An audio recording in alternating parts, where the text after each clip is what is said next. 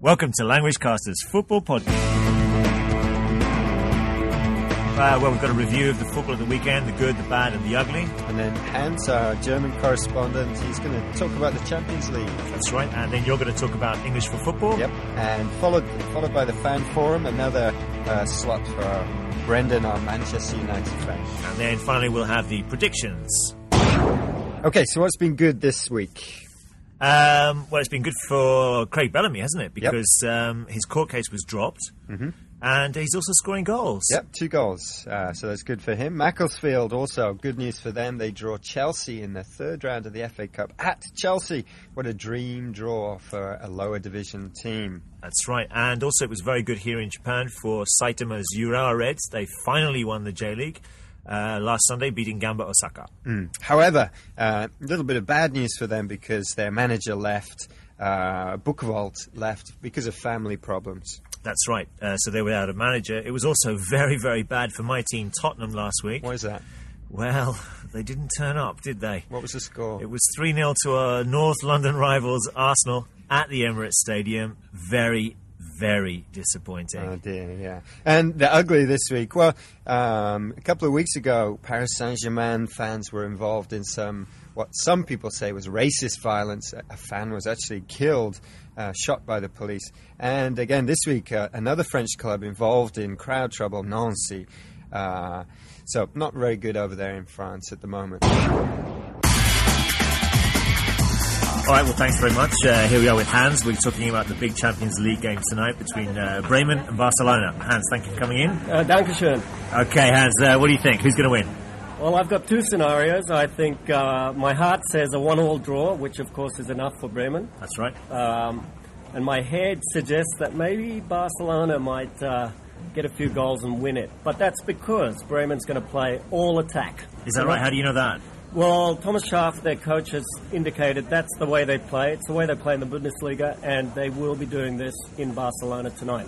So one all, I think, is the best result I can hope for. Well, it's interesting because Frank Rijkaard, the Barcelona manager, he also said that Barcelona would attack, and he feels they're going to win. Well, I hope so, because if both teams attack, that should leave openings at the back for goals to be scored by Klose.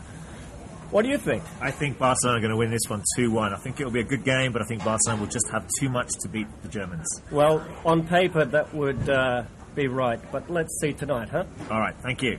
Uh, right, Hans, so here we are, the uh, the day after the defeat. Uh, Bremen lost 2 in Barcelona. How do you feel about it? Yeah, a bit of a shame, wasn't it, really? Yeah, yeah. Probably a fair result, though. You think so? Well, I didn't see the game. I've only read about it, but um, probably fair, yeah. I think Bremen did quite well in the second half, but first half, 2 0, and Barcelona were coasting. How many German teams are left in it? One. Bayern? Bayern. Can they win it? No. Uh, now, next up is English for football.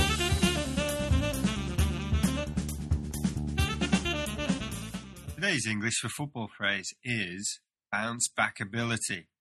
A very new word, but still not in most dictionaries.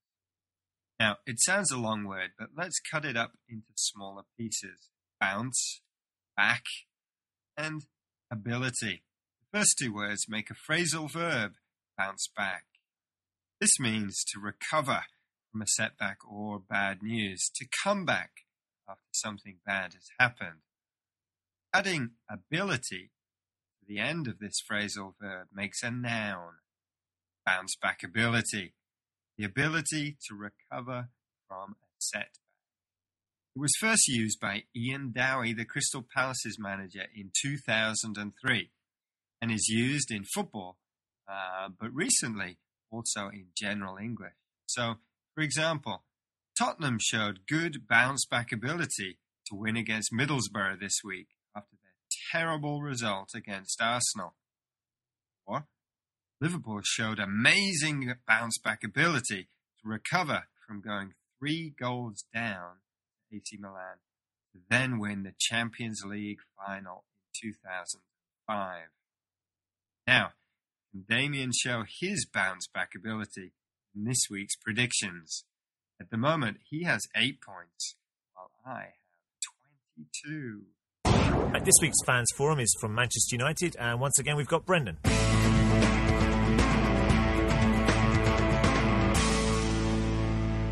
The experts said that it was a game that could decide the league, but although it featured champions Chelsea and leaders Man United, a draw proved that the old adage is true, namely the title race is a marathon and not a sprint, and certainly not decided in November. Indeed, Man United sprinted out of the blocks in the first half of this match. Crisp passing and movement seemed to unsettle the champions, who were narrow in midfield and were exposed on the wings.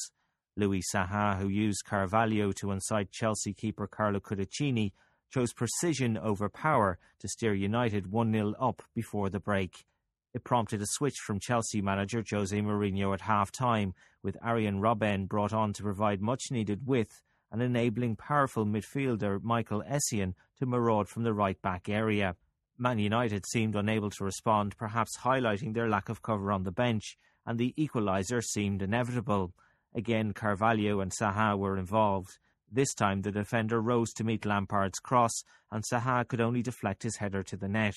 1 1 had finished, and the cue for celebrations from Chelsea's players at the end of the match. A moral victory was how Mourinho put it at the end, but subsequent midweek victories for both teams prove that the title race continues apace.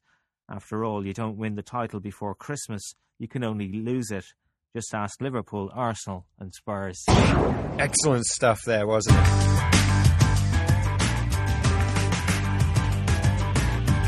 And uh, now let's move on to the predictions. Do we have to? We do have to, I'm afraid. Uh, last week, what did we have?